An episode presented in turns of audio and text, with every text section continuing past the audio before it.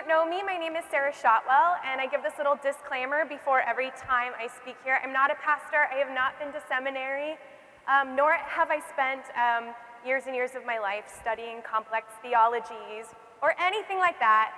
Um, I am a mere high school history teacher, but um, I uh, am so excited to get to talk about church history here today at, at um, the, the Vineyard um, and this is the third installation of a four part series that we're doing on church history. And we started with late antiquity, then we did the Middle Ages. Now, today, we're doing the Renaissance and Reformation. And next time, we'll talk about the modern church. So, the period of time that we're covering today is between 1350 and 1600. And we're specifically focusing on Western Europe. And I want to introduce a theme today for this time period. And the theme is perspective. This ties into Renaissance art, but it also ties into uh, our, our modern way of talking about history and talking about faith. And here are a couple different definitions of perspective. One, a particular manner of viewing things that depends on one's experience and personality. Two, the ability to consider things in relation to one another accurately and fairly. And three, the method by which solid objects drawn or painted on a flat surface are given the appearance of depth and distance. So I won't tell you how all of this applies, but I just want you to think about perspective as we go through our talk today. And we'll talk about Renaissance art a little bit. That's the fun stuff. Then things are going to get spicy, and we're going to talk about the Protestant Reformation and the cultural legacy that has left on the Western world. I want to show you two pieces of art to start. Over here, we have a piece of medieval art. Over here, we have a piece of Renaissance art. I'm not going to tell you anything more than that. But what I'd like you to do is just look at these two pieces of art and make some observations to yourself. What do you notice? How are they similar? How are they different? What is being accomplished through the technique? What is the point of these pieces of art? Do they have a goal? Think about this for a minute. When you're ready, turn to a neighbor and discuss your observations. Okay, I'm going to ask you guys what you thought. Can I please see a show of hands? Anyone want to make some observations about these two pieces of art? Yes, right over here.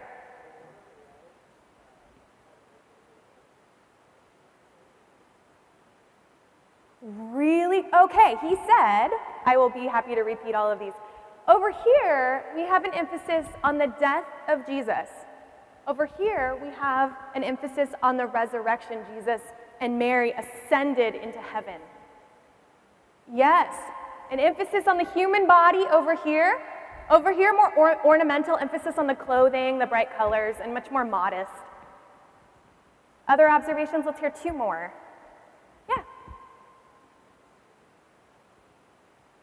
Good. Over here, this is multidimensional. It's a sculpture and it's very realistic. Yes. So here we have a, a, a, very emotive expression. We're connecting with it emotionally. We're connecting with the experience of Mary holding Jesus in her lap. Whereas over here, we have a different experience altogether. It's less emotional and it's making more of a theological statement. Good. If you didn't hear that, I'm going to try to summarize. Over here, we have an emphasis on Mary and her emotional experience and sadness, mourning Jesus. Over here, we have an emphasis on Jesus' power and glory as he's bestowing that upon um, Mary. Really great observations, you guys. Other things we could talk about colors, uh, perspective over here, medieval painting. The um, uh, technique of using perspective in painting that had been lost since the age of antiquity uh, has yet to make its way back into the art, and the emphasis on things being realistic was not as much of a goal, whereas over here, we have incredibly realistic human bodies and faces. I want to give you a little bit of a close up here. This is the Pietà. This is a sculpture by Michelangelo. It's in St. Peter's Basilica in Rome. And other things I want to point out about this that make it distinctly Renaissance as opposed to medieval, and we'll talk about why in a second, is look at Mary. She's actually bigger than Jesus. That would be completely heretical to portray Mary in such a way in a medieval painting. But what we're getting at here is the experience of a mother who looks like she's cradling her baby child in her lap. And that human experience is the goal of what's being expressed here. It's not a theological argument at all, it's a simple recognition of, of a human mother mourning her child. And the way that we connect with it as human beings is incredibly powerful. But this expression theologically would have been a little bit scandalous in the time that it was created, as beautiful as it is. Because it's also emphasizing the death of Jesus, which is emphasizing his humanity. A little bit about the Renaissance, which really sets the stage for the Reformation in Europe. It was a time characterized by increased economic stability and growth now, some things we need to understand is that the Renaissance is really a comeback from the decline of the late Middle Ages. In the late Middle Ages, we saw the Black Death, which completely destabilized Europe economically and, uh, and set Europe back several hundred years in terms of its development. Uh, we also see um, uh, an increase in population growth as well, and that's going to change the way Europe is. We'll see urbanization, the rise of strong central governments. So we'll see a powerful France, a powerful Spain, a powerful England, a powerful Austria. And these relationships between these strong monarchies, what are called absolute monarchies, monarchs who believe that they had the divine right to rule, that they had been placed in power by God to rule over others, will characterize this period in history. We'll see a revival of education, technology, and art, starting in Italy and then spreading outward from there, and increased exploration and trade around the world. This is the period when Christopher Columbus set out and uh, landed in the West Indies. And we also have people like Magellan trying to circumnavigate the globe. And all of this will have an impact on religious life in Europe. Some things the Renaissance is not it's not entirely culturally distinct from the Middle Ages. Very important. This is because the Renaissance was primarily experience of the upper class elites in certain areas in Europe. For the most part, everyone else was living as they always had, in these entrenched feudal systems with the aristocracy at the top and the peasants at the bottom, and their lives were not a whole lot different than they were during the medieval period. It was also not a golden age for all European classes and places. We'll see um, uh, the Renaissance will emerge in England during the Elizabethan age with Shakespeare and um, the comeback of the English economy, and we'll have a glorious Renaissance experience in Italy. But a lot of other places in Europe still feel very medieval. And it's also not the moment the lights have been turned back on after the Dark Ages. This is often how it was discussed by historians for many years that we had antiquity we had Greece and Rome, we had the early church, and then a thousand years of nothing, and then the Renaissance. That's not how we're going to talk about this. It is important, though. Early 15th century Europe was characterized by plague, 100 years of brutal war, the fall of the Byzantine Empire and the Plantagenet dynasties, and dozens of religious and political revolts. So this was an unstable place to live. It was violent, it was easy to catch a disease and die, and there were constant wars going on between these monarchs. But before that decline, we saw universities, um, what was called scholasticism, which was a rise of this idea that Christian theology and the reason um, that was valued in, the, in uh, antiquity in Greece and Rome could actually be reconciled to one another we saw Romanesque and Gothic architecture and the rise of vernacular languages. So, vernacular languages would be English, German, Italian, these languages that were regional and became a part of these people's ethnicities and their cultures. So, the Renaissance can be seen as kind of a continuation of what was being worked on during the High Middle Ages before the plague swept through Europe and kind of knocked everybody down. Last time we talked about the Middle Ages and we looked at three cultural forces at work in Europe. Um, and these these forces not only formed this new medieval culture in Western Europe, but it also shaped how people experienced their faith. And those forces were Germanization, or the influence of the Germanic and pagan tribes on European culture, Christianization, Christianity as it spread across the European continent, and Romanitas, which was this belief and uh, faith in the enduring qualities of ancient Rome and a desire always to bring back Rome. And that lasted for a thousand years. And then the cultural forces at work in the Renaissance church are going to be a little bit different. And this is going to sweep across Europe, and as European nations go out and colonize the globe, those ideals will be transported outward from there. And those forces are humanism, secularism, and classical revival. And I'm going to break down those three terms right now. Just to make some helpful distinctions between the medieval perspective and the Renaissance perspective, I've created a little list. I'll run you through them really fast. If we were going to look at the typical medieval mind, this might be how a medieval person thought. If we were going to look at an um, progressive Renaissance mind, this may be how they thought. These rules are not hard and fast, neither are historical time periods. They're helpful um, for talking about history, but there's always going to be people in any generation that are going to fall outside what's considered the historical norm for their group. So I'll start with the medieval perspective. These are perspectives that we would have talked about last time.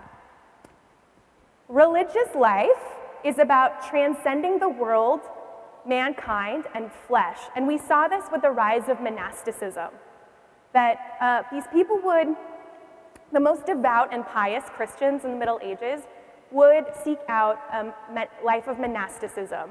And monasticism was aimed at transcendence. The purpose of faith is primarily related to the afterlife, not life on earth. So in the Middle Ages, there was a huge emphasis on heaven, hell, and purgatory, and a tremendous emphasis on how one's own actions would influence what would happen to them in the afterlife. The truth is evident in Orthodox theology. So, we talked about the Nicene Creed and these bullet points that were established back in 325. This is what Christianity is it's the Trinity, it's the resurrection, da da da da da. The Orthodox viewpoint. And if we needed to know the truth, we would just look at the Orthodox viewpoint and we would look at the church and how the church uh, uh, interprets that.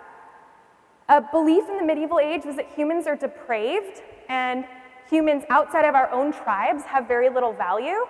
So there was an emphasis on human life so long as it had to do with one's own group and the furthering of one's own society. People outside one's own group were not valued at all. The community is all important and the individual is just a part of a whole. If there's one thing that could define the medieval mindset, it would be this the group, the community, um, what was called the great chain of being. Everyone is all connected, and what, you had a role to play, and your individual desires did not matter, but it was about furthering the group. And finally, this has a specific uh, expression in, in religious life obedience and unity in faith are more important than personal conviction. So, that idea of the individual conscience and one's own religious convictions were not valued, and in fact, were, were placed at a much lower level, much lower level than the values of obedience and unity. On the other hand, we have the Renaissance perspective. Humans have a sacred responsibility to inquire into the workings of the world. So no, now, no longer, sorry, no longer are we focused only on the afterlife. We're focused on our uh, religious experience and how that manifests here on earth. The truth is evident in observing nature. So now we want to learn about the truth. We'll go outside and we'll observe the world. We'll observe uh, trees. We'll observe earthworms. We'll ob- observe each other interacting. And this comes um, to us through Aristotle. So we have this throwback to the classical time period. Humans can be transformed by knowledge and virtue, and all humans have value. Individualistic assertions of genius are heroic and glorious. This is brand new in the Renaissance. And of course, it was valued during the classical period. We have these stories about Achilles and Odysseus and these um, heroic myths. But in the Middle Ages, we see the community is valued above the individual. In fact, during the Middle Ages, medieval painters didn't even sign their own paintings because they didn't want to bring glory to themselves. In, uh, in the Renaissance, we see the opposite of that. Painters and sculptors had dreams of becoming famous and being heroes in their culture. And then lastly, personal conviction may actually be more important than unity and obedience. I want to break down first humanism. This is incredibly important that we understand what humanism in the Renaissance is and is not. Humanism, I don't want us to conflate with our modern ideas of what's called secular humanism or atheism. That's not what humanism is in the Renaissance. Rather, what humanism in the Renaissance is the belief that every human being has a capacity for goodness, virtue, intelligence, achievement, beauty, and justice.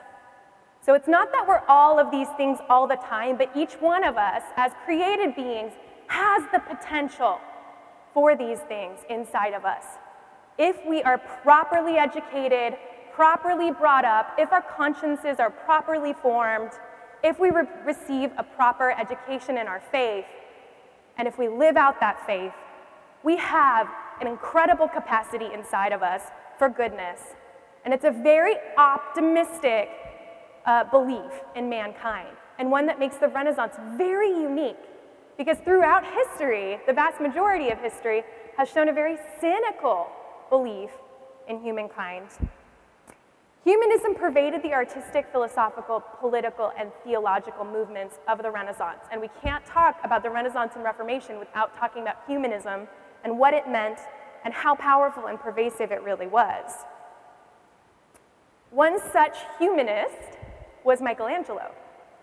We'll look a little bit at humanism in art. I'm going to put up a painting here. And this is one more that I'll uh, ask you guys to discuss.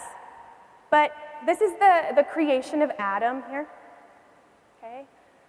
And this is one of the panels in the Sistine Chapel.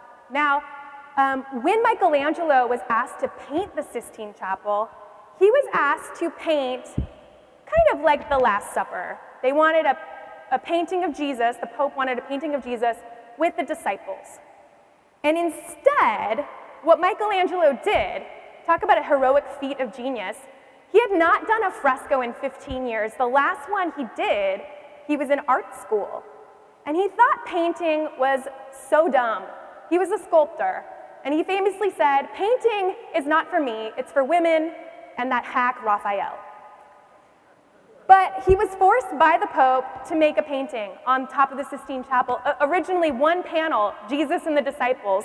Instead, he made this, um, which is uh, over 300 figures drawn on the ceiling um, and he decided to paint the entire Old Testament. This is the center panel, not Jesus and the disciples, but God creating man. So, with what you know about that, how does this painting depict a Renaissance idea of humanism? Discuss.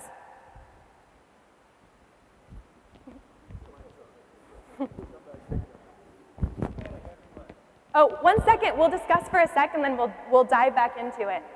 Yeah, discuss with your, um, with your groups, and then I'll poll you in a second. All right, what do you guys notice? I'm hearing some great observations. I'm pretty sure we could spend an hour just talking about this panel right here. Let's start with you. Yeah. Oh, Adam has a belly button.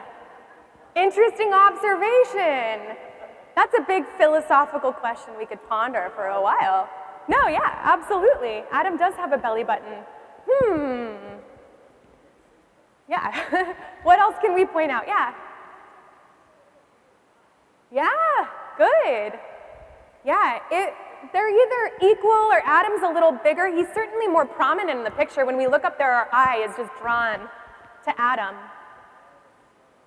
Yeah, the eye to eye contact between Adam and God, the excitement, what is about to happen. These um, angels, and perhaps that's Eve there, right behind God's arm. They're ready to see Adam come to life, and they're about to touch. So you imagine, as soon as those fingers touch, something big is going to happen. Any other observations? Let's hear one more. Yeah.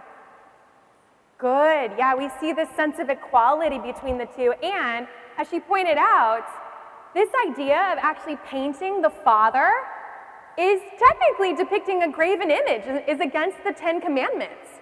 So we're now emphasizing not only the humanity of Adam and the humanity of Christ, but the humanity of God the Father. And we're venturing quickly into heresy.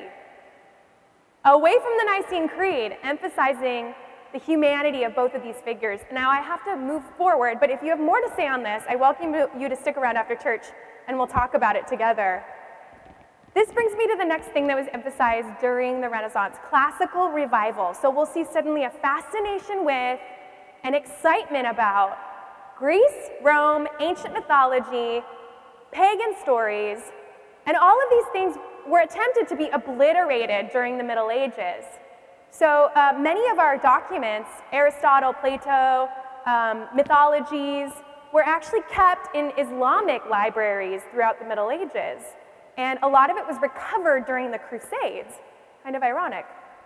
Um, what we'll see is an emphasis on mythology, Greek and Roman clothing, classical settings, and architectural features in our art, an emphasis on individual heroism, super important when we get to Martin Luther, a little bit, a rise in scholarship, and an emphasis on, on antiquity. Now, this is one of the um, important paintings of uh, the Renaissance, and um, this is from the Dutch Renaissance, and this is Christ among the doctors. You'll see this little um, Dutch looking red-headed Jesus, and uh, he's in the middle, and then around him are doctors, and this is from uh, a story in which Christ is debating in the temple with the scholars of the day. So when they're saying doctors, they're not talking about physicians, they're talking about, say, doctors of the law and this would be a glorious thing in the Renaissance to see this young genius schooling all of the philosophers in, um, in a feat of intellectual glory. So that's what they're going to emphasize about Jesus. Jesus was not only human and divine, and not only was he loving and an arbiter of miracles, but he was also really smart. And that would have been valued by Renaissance people. This is another Renaissance painting. This is by Bellini, Feast of the Gods. This would not have been seen in the Middle Ages. Not only do we have a depiction out in nature, whereas during the Middle Ages, our uh, paintings would have taken place in heaven or hell primarily, or in, in a church. We see um, Greek gods and goddesses partying, drinking, eating. The, um, we have a faun over there running off with a vat of wine. And um, this, this kind of thing would not have been allowed during the Middle Ages. Lastly, secularism. Again, something that's a little bit easy to get wrong in terms of how we define it and how it was defined during the Renaissance. This is an emphasis in art, politics, literature, or faith on the realities of life on earth, not just the afterlife and not just the church expressed in a variety of disciplines, especially emphasizing reason and logic. And it was not initially an atheistic or anti theistic movement, but denied the belief that all events have a theological or overtly spiritual explanation or implication, or that the church should be involved of every facet of life. For example, government or science was not seen by many as incongruous with the Christian faith. So you could have a secular mindset in your uh, practice of Christianity. It just meant you didn't necessarily think faith could explain every single thing that happened on earth. Here's an example. Here's Magellan and Vasco da Gama, two explorers that made important trips uh, in exploring the globe, and two heroes of the Renaissance period. I just want to show a little bit of a difference between how the medieval mind would have thought about this versus the secular mind. So, this is really what Magellan thought. Magellan um, was a captain of a ship, and they did circumnavigate the globe all the way to the Philippines, and then Magellan was, was killed by natives there. But um, halfway between the, um, the two continents in the Pacific Ocean, all of Magellan's sailors started dropping dead um, due to scurvy. But Magellan was fine.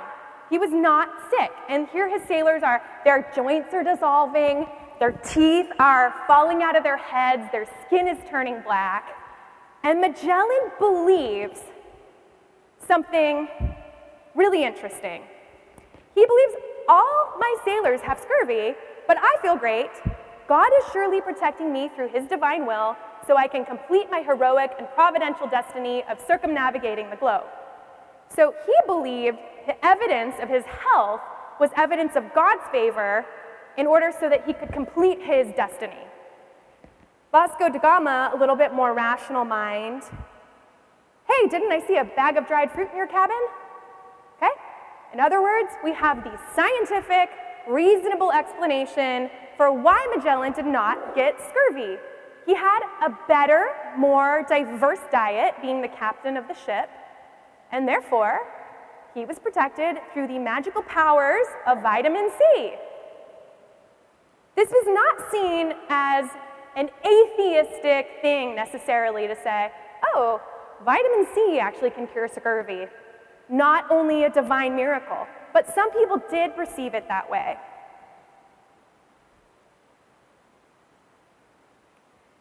As I mentioned, the Renaissance was an age of optimism about humanity and about progress and about technology and about where the world was headed. However, it was also a time of incredible uh, power brokering and power abuses and greed.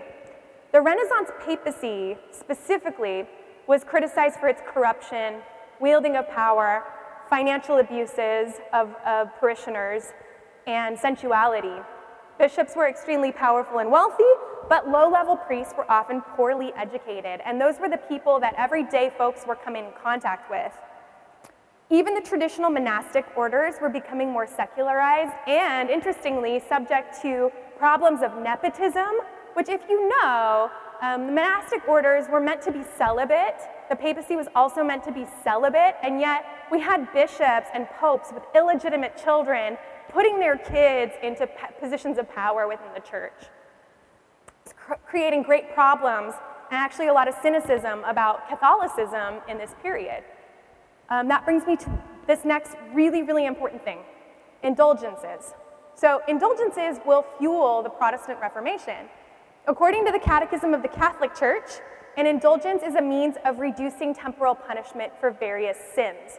So, in other words, um, Catholic belief in the Middle Ages really emphasized purgatory. So, even if you um, were uh, a believer, you could be destined to do a bit of time in purgatory um, while your sins were atoned for before you could be um, reunited with Christ in heaven.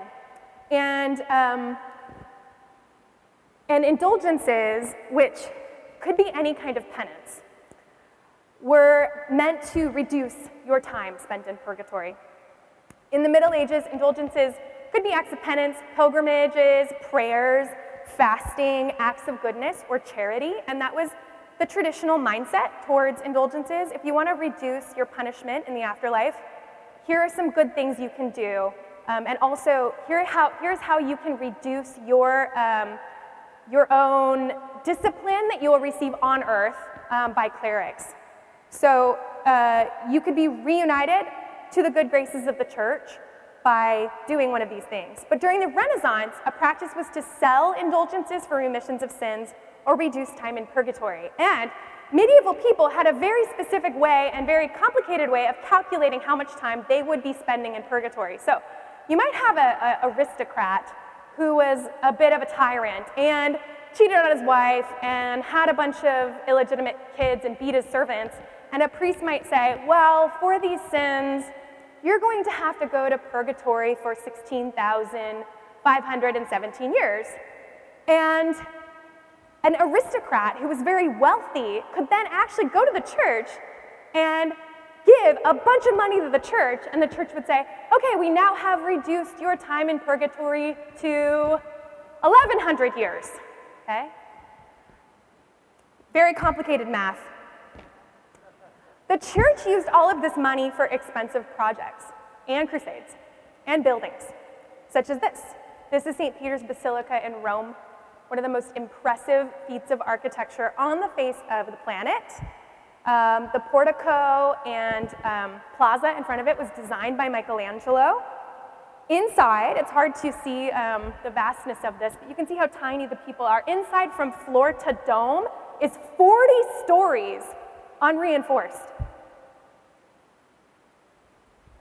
You feel like a little ant inside this building. It's just incredible. It hits you with um, these feelings of awe and grandeur when you walk inside. This was primarily paid for through indulgences during the Renaissance. And early on, people started criticizing this practice. We saw some early attempts at reform of the Catholic Church from inside. Okay? So usually when we talk about the Reformation, we think Martin Luther came out of nowhere and just threw off a thousand years of history and started doing his thing. Really, we had a couple hundred years of attempts at reform within the church before we got to Martin Luther. Devout Christian thinkers inside the church valued the unity of the Catholic Church and the divine personhood of Christ and the dignity of human beings. These were called Christian humanists. They believed Christian faith and theology was simple, an expression of love involving the following and practice of, of the teachings of Christ. They wanted the Catholic Church to throw off corruption and return to the essentials. But they still believed in unity. They wanted to do it together. One person is Thomas à Kempis. He, laid, he set the stage for Christian humanists early on. He wrote a book called The Imitation of Christ, and he called for the church to reform um, and act more like Jesus. Uh, he did not emphasize academics and instead focused on simple practices. And uh, those practices included simple piety, spirituality, prayer, fasting, silence, self denial, kindness, charity, and forgiveness. These were not values emphasized by the Renaissance culture. Oops. We also had Erasmus, another Christian humanist. He was a humorist and a satirist, but he criticized the church as corrupt but he wanted to reform it, not overthrow it. I'm going to move through a little more quickly. St. Thomas More, um, uh, a Catholic hero during the time of the English Reformation, was one of the people who stood up to Henry VIII when Henry VIII wanted to leave the authority of the Pope.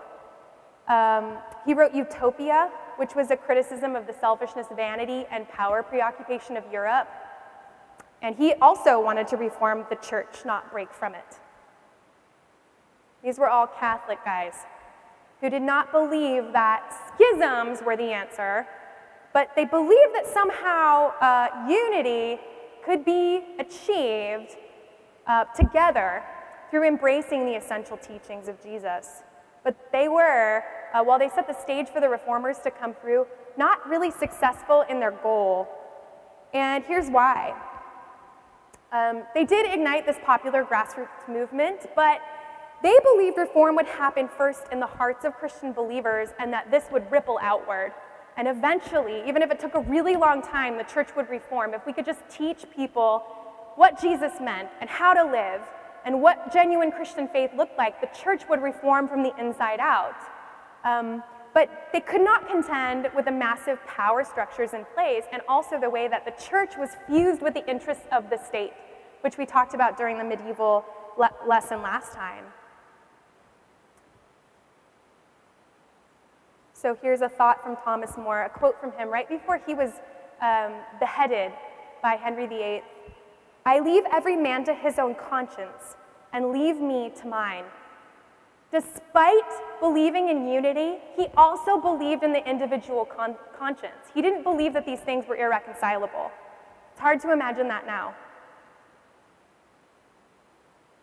A couple other reformers, John Wycliffe um, from the 14th century, believed uh, the Christian life is measured by scripture.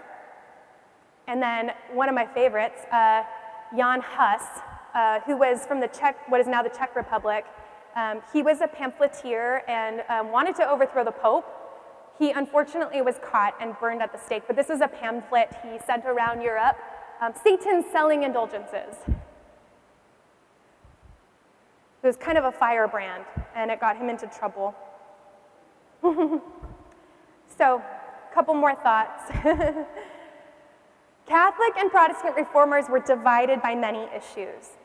But here's the main issue that distinguished them. When we get to Martin Luther and his path, and then we talk about people like Calvin, and we talk about the Anabaptists, and we talk about Zwingli and Fox and these Reformation guys, here's what distinguished them from the Catholic reformers. They all wanted reform, but the Catholic reformers wanted to remain one church family and reach a consensus on difficult matters of reform, uh, expressing those medieval values we talked about unity, obedience, community. And in fact, the idea of schisms within the church grieved Thomas More so much that it would bring him to tears because he knew the pain and trauma that it would cause to see groups throwing off a thousand years of tradition and moving forward into the unknown, separate from, from the rest of the body of, of believers. It, it grieved his heart greatly. But for the Protestant reformers, freedom was more important than unity. A desire to separate from the authority of Rome, which was becoming increasingly more difficult to endure. And those also express modern Renaissance values individuality, self assertion, and liberty. And these ideas will take us forward into the modern age.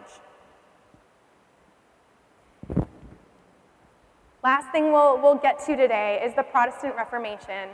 This is a map of 16th century Germany. Over here, we have a very strong unified France under a monarch we have England, very strong unified England. We have the, the Scandinavian countries, Sweden and Denmark, unified under monarchs. We have the Habsburg Empire. Um, we have the Papal States. And then here is Germany. Uh, incredibly fractured political mess. And it is no mistake that this is where the Protestant Reformation happened. If you look at France or Spain, which is not on this map, you see a powerful monarch in charge of a Catholic state. Anyone who's going to rise up and say, I don't believe in the Pope, is going to be crushed immediately. The Reformation happened here in a place where uh, there was an incredible amount of diversity between all of these little principalities. I'll explain what this is. Holy Roman Empire uh, was a complex of Christian and Germanic territories in Western Europe. This is before Germany was united as one nation. It's hard to think of now, but Germany used to be hundreds of mini nations, each culturally distinct. They were unified kind of into this idea of an empire that wasn't really an empire at all. They technically were supposed to answer to an emperor, which was one uh, person who was meant to kind of speak for the whole complex of hundreds of mini nations, and that emperor was endorsed by the Pope. And each little principality was culturally and politically distinct. They spoke different languages, they had different cultural identities, and they had different religious views. This started in around 800 with the reign of Charlemagne and went all the way up to the 19th century. That's what Germany looked like before we see the German Revolution. Martin Luther lived in Saxony and Wittenberg, and he kicked off the Re- Reformation as we know it in 1517 with a letter to the bishop stating 95 reasons the sale of indulgences is not allowable by Christian doctrine. Martin Luther was an Augustinian monk who struggled deeply with depression and anxiety. And one of the things that he struggled with was a fear that he did not have the assurance he felt he needed about where he was headed in the afterlife. And the more he looked at the doctrines of the Catholic Church, the more scared he got that he was going to go to hell. And he never felt an assurance of his salvation until he came to the no- notion or belief that it was only by having a genuine faith that um, he would be reconciled to God in the afterlife, um, but not through action. This uh, 95 Theses spread throughout Europe within two months. Here are some famous quotes from Luther that I love, that I think get at what he was like. he also, like Huss, was a total firebrand, really spicy guy. Um, and he, he also uh, presented some theological ideas to the world that once released, he could not take back. And it had a tremendous influence on what happened within the Protestant church. So, Anabaptists, I'll talk about them in a minute. Here's a quote from Luther The Anabaptists, this is about child baptism, which he really believed in, pretend that children, not as yet having reason, ought not to receive baptism. I answer that reason in no way contributes to faith. Okay? Very big distinction to how um, uh, Renaissance humanists thought about this. Nay, in that children are destitute of reason, they are all the more fit and proper recipients of baptism. For reason is the greatest enemy that faith has. It never comes to the aid of spiritual things, but more frequently than not, struggles against the divine word. Here's another quote from Luther Someone sent to know whether it was permissible to use warm water in baptism. Luther replied, Tell the blockhead that water, warm or cold, is water. Sassy. And third, this is my favorite and really gets at how, who, who Luther was and how he was seen. I never work better than when, I'm, than when I am inspired by anger. For when I am angry, I can write, pray, and preach well. For then my whole temperament is quickened, my understanding sharpened, and all mundane vexations and temptations depart. This is a fiery man, and he certainly got into some fiery debates around Europe that got him into trouble. In any revolution, timing is everything. Over here, we have um, the mess of principalities in Germany. And that would have allowed Luther uh, more freedom and more protection because he was not living under this massive, powerful monarchy with a big army that was married to the Church of Rome. Rather, he was living in a tiny little principality there. Um, it was locally uh, run by a, a prince or duke, and he could have an ear with the leaders of his community. And because these people were constantly fighting with each other over territories, oftentimes these princes had political motivations for wanting to deny the Pope authority. And so it was actually easy for Luther to get the ear of his local authorities, and suddenly he had the protection of his local authorities, and he could start preaching and distributing pamphlets from the safety of his own town. Over here is the printing press. Hugely important for the Reformation. Had we not had it, it's arguable that the Reformation never would have happened. And especially arguable that the doctrines of the Reformation, I'm going to move to these two here, sola fide, faith alone, and sola scriptura, scripture alone, would not have been possible either. Now, sola scriptura is a Latin phrase, and it means that the Bible is the highest authority for all spiritual or theological disputes. The church taught for a thousand years that the Pope and the church and the traditions of the church were the highest authority, and that's because no one until the Reformation could actually read the Bible.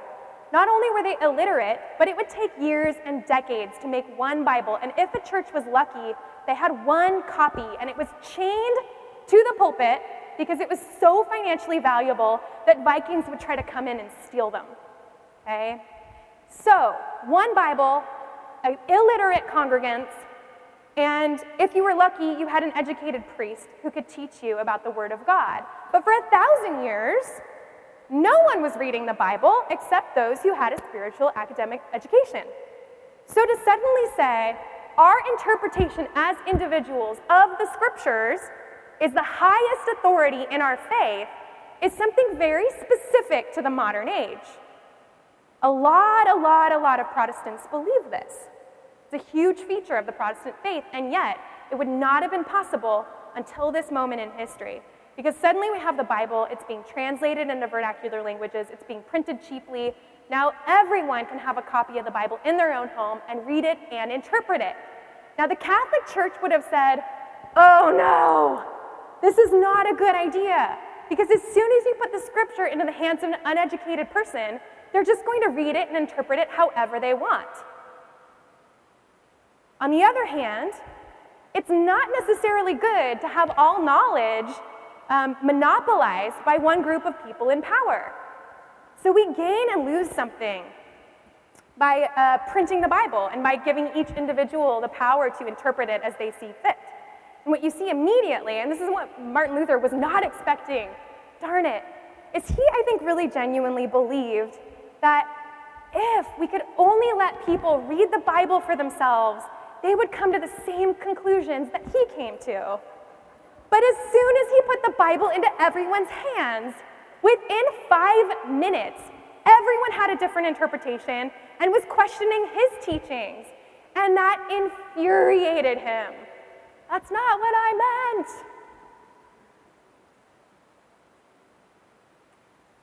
This is a question, we don't have time to discuss it, but I will ask you to think on it. How are humanism, secularism, or classical revival reflected in the actions or teachings of Martin Luther? Some things I will point out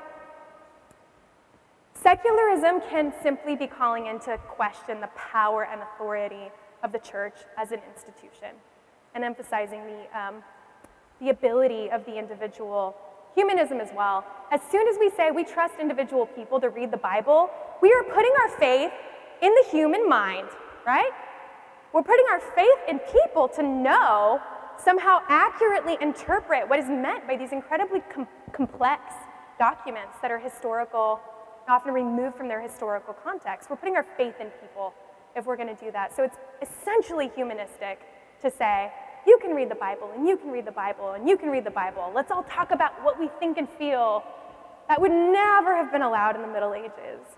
Classical revival, also, the emphasis on the value of ancient documents as opposed to the teachings of the medieval church. Really important distinction to make, and something I was taught incorrectly when I was learning about the Reformation.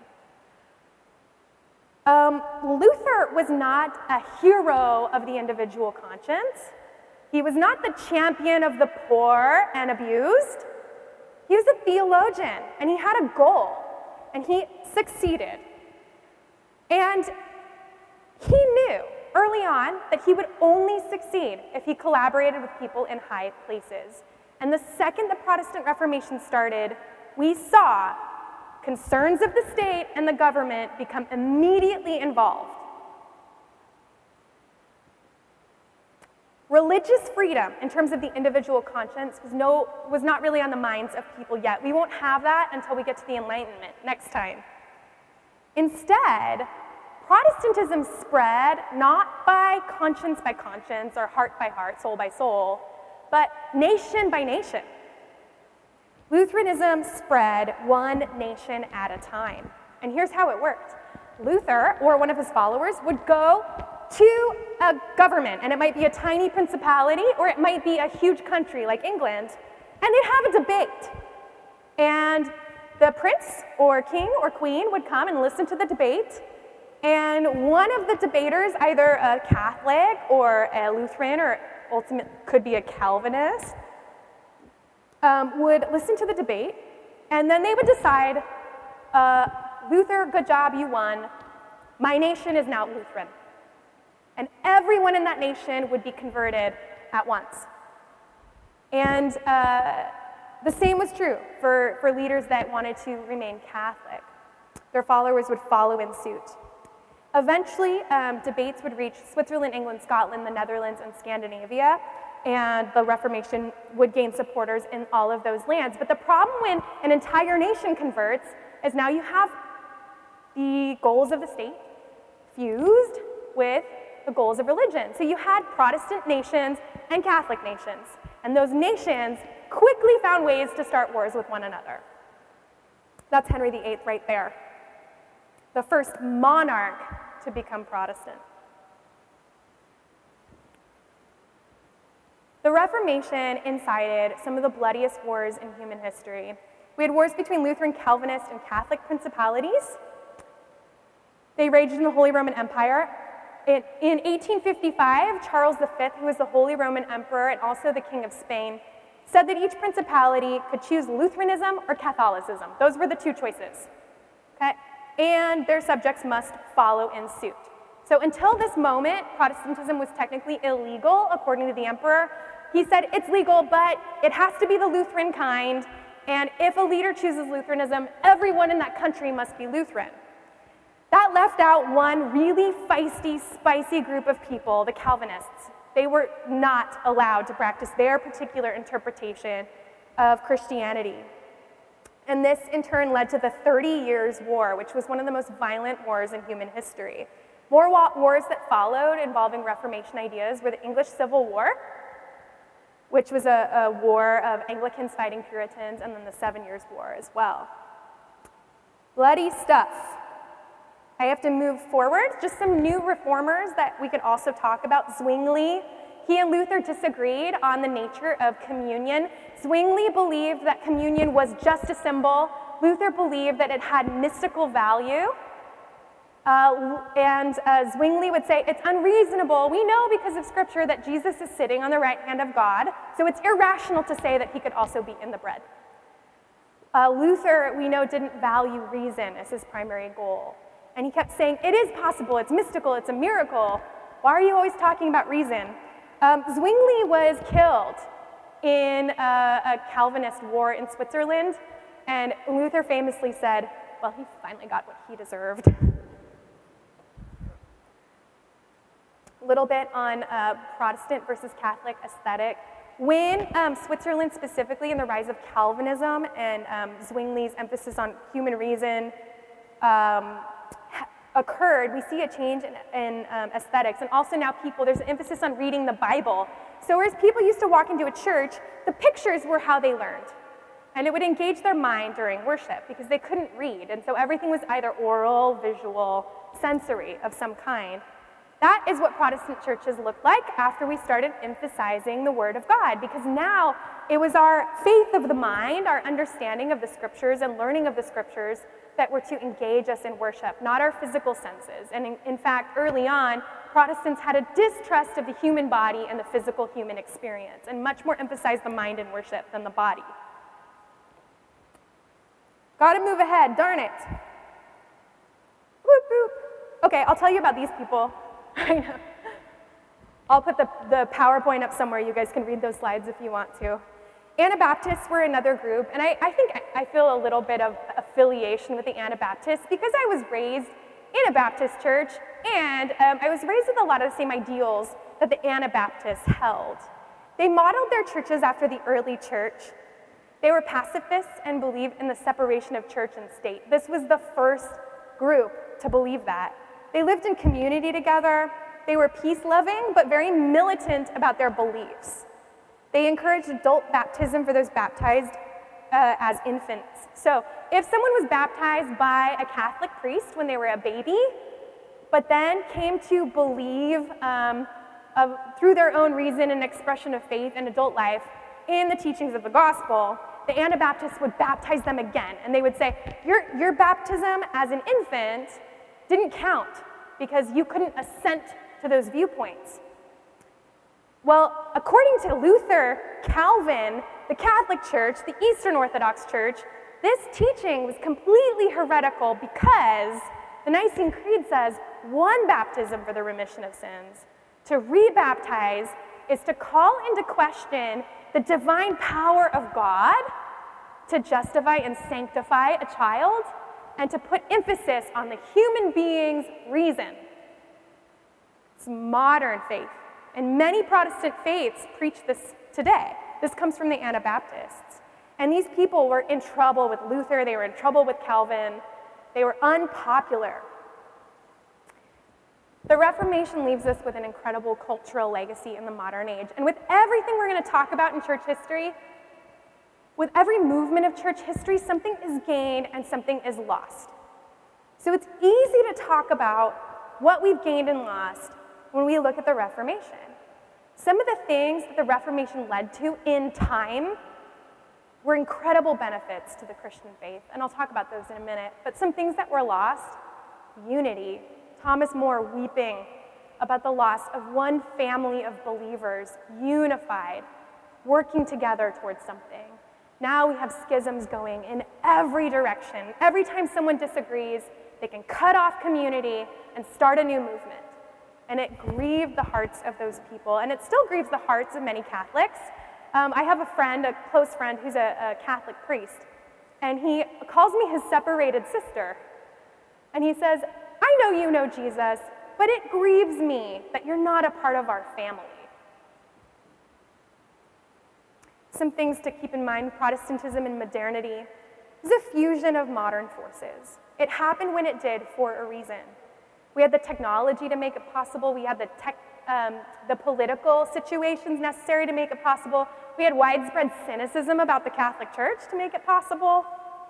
It was a humanist philosophy already piggy, piggybacking off of the way people were starting to feel about themselves and human beings. I do have value. I do have authority. I do have a will. I do want to have a say. Um, education and literacy would not have been possible without pamphlets, without the widespread um, uh, use of Bibles. Vernacular languages, suddenly people are learning about the Bible in their own language. Very powerful. Um, there's a tie in with republicanism and self rule. This comes to us through Italy, and we're going to see a rise in this idea of self rule. I want to be self governing. We want our churches to be self governed. We don't want someone 3,000 miles away telling us how we do faith here. They don't even know us. Okay, that was an ideal of the modern age. The printing revolution, the rise of the middle class, Protestantism was a middle class faith. It was a middle class movement. And then conflicts and rivalries in politics also fueled the Reformation. Some aesthetics, emphasized by the Protestant Reformation simple, clean, and minimalist, an empty cross, the use of hymns in church, devotional and pious poetry. So instead of physical art, now we use words. Vernacular language and a small emphasis on visual art. And this is changing a little bit now. Um, we're entering the, the postmodern age, and a lot of things are different, but for a few hundred years, this defined the Protestant experience. The Protestant work ethic, we talk about. The priesthood of all believers. It's not only Catholic priests that are important, but every person. So your calling um, could be vocational, that has as much value as someone going into the clergy. And then finally, prosperity gospel. This was first um, the Puritans who brought this to the United States. But the idea that if, if God uh, has to choose you and you're not allowed to choose God because there's no free will, how do you know that God has chosen you? And Calvinists early on were searching for outward signs of election. How do I know I'm chosen? I can do nothing, but God chooses me. Therefore, how do I know? And initially, virtue and morality were the signs of God's favor.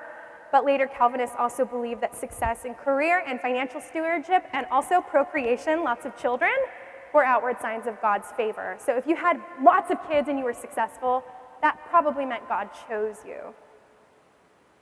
The Protestant identity, we're tying it up now, we'll let the kids out in a second, now emphasizes the conversion experience. The Catholic Church often talked about faith more as a lifelong path now it's emphasized there's an experience where you go from being not saved to saved. Independent interpretation of text, evangelism, faith is defined not what you do, but what you think. The mind and soul is more important than the body, and for many, rationalism, knowledge over mysticism, and uh, spiritual, spiritual mystery. So, meaning this, um, theology, Theological debate is more important than the, the mystical experiences of the faith, and then a special, an emphasis on a special vocational calling. Um, in the Middle Ages, this would not have been possible. You didn't have a special calling to follow. That's a feature of modernity. When you live in a country that's capitalistic and you can choose any career, for example, that's a benefit. It's great to be able to, to um, pursue a vocational calling. But for a thousand years, no one was allowed to do that. So there's that cartoon again. Schisms, there's one AD in every schism that broke off from the church, and it says churches and Christian movements throughout history. And the little um, guy there is saying, So this is where our movement came along and finally got the Bible right. I showed that in the first meeting. And then we have a kid in the back saying, Jesus is so lucky to have us. And I bring this up because with Protestantism, And with any expression of Christian faith, we need to hold that with a little bit of humility and saying, people have come before us, people will go ahead of us with different experiences, different interpretations, different theologies that they emphasize. And most of us are going to do something really good, and we're probably going to get something wrong along the way. And this is where I want to tie in a discussion about Protestantism as a whole and what we've gained and lost. Luther, I don't think he fully knew. He was against indulgences. He knew that was wrong. He knew it was an abuse of power. He knew it was not true. But I don't think he knew what he was doing. This Pandora opening the box, and there's Luther nailing the 95 Theses to the door of uh, Wittenberg Cathedral. With Luther, Pandora's box was opened, and the church can never go back to being the unified family that it once was. Here's some modern takes on Reformation ideas. This is John Piper, modern Calvinist. All these ideas that were hotly debated during the Reformation are still hotly debated today. And some people, I think, think of themselves as reformers, and they're still living that Reformation mindset where they want to engage in feisty debate and see their opponents brought to shame. We see a lot of this Reformation stuff going on today. Here's John Piper. We do not begin as Calvinists and defend a system. We believe as Bible believing Christians who want to put the Bible above all systems of thought. But over the years, many years of struggle, we have deepened in our conviction that Calvinistic teachings on the five points are biblical and therefore true. Okay? So, modern Calvinists, John Piper, huge influencer in American evangelical thought today. Dallas Willard, another modern guy. He has a different interpretation on, uh, on Calvin. Of course, we must be concerned about works righteousness. I talk a lot about the value of spiritual disciplines, but also the danger of using them as if they help us earn our salvation. But it is crucial to realize that grace is not opposed to effort, but to earning. Earning is an attitude, effort is an action. Without effort, we would be nowhere. When you read the New Testament, you see how astonishingly energetic it is. Paul says, Take off the old man, put on the new. There is no suggesting that this will be done for you. And here's Francis, okay, the Pope. We are created children in the likeness of God, and the blood of Christ has redeemed us all. And we all have a duty to do good. And this commandment for everyone to do good, I think, is a beautiful path toward peace. If we each doing our own part, if we do good to our others, if we meet there doing good, and we go slowly, gently, little by little, we will make that culture of encounter. We need that so much. We must meet one another doing good. It's a modern Catholic view. Protestant Reformation redefined how we thought about community, and this ties into Nicaea because we start with this moment in 325 where theological correctness was the most important feature of Christianity. And what has happened with our schisms during the Protestant Reformation is that we've reimagined community as being about being with people who think exactly the same way we do about everything. Community, from Nicaea up until today, is not about sitting with people who are different from you, discussing, trying to reach a consensus, listening, but it's about conformity. And as soon as we see that people are different from us, we want to leave and start a new movement so we can be with people that are exactly the same as us. And then someone different will come along and they will get excommunicated or start their own movement.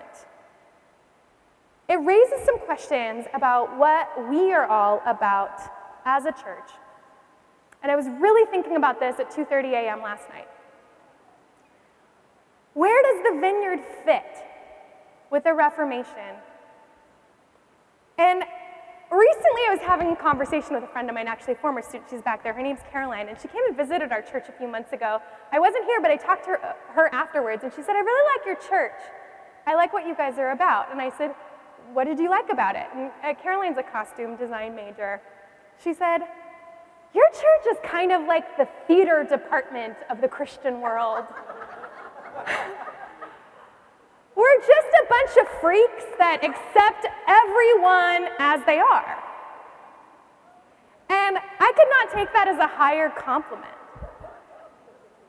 What I think defines us as a church is something really unique, and it's something that I hope we can embrace and lean into as we move forward into the future.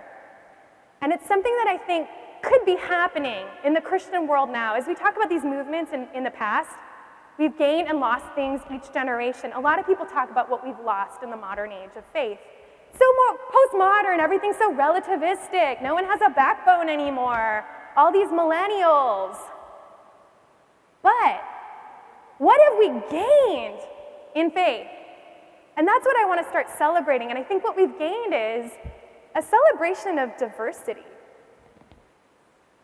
We don't have to all be the same to be in community. We don't have to believe the same things. We don't have to have the same political goals. We don't have to have the same theologies to be together and to ask each other uh, hard questions and to, to be with one another and to love one another and to support one another. We're figuring it out together. Here's Voltaire, funny quote to end the talk.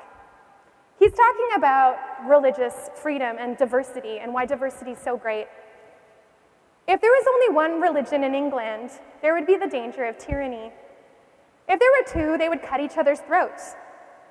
But in England, are, thir- there are 30, and they live happily together in peace.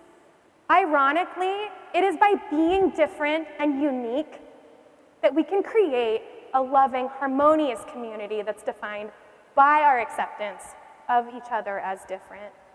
Lastly, one other thing just to think on and how it could be reimagined in our faith humanism.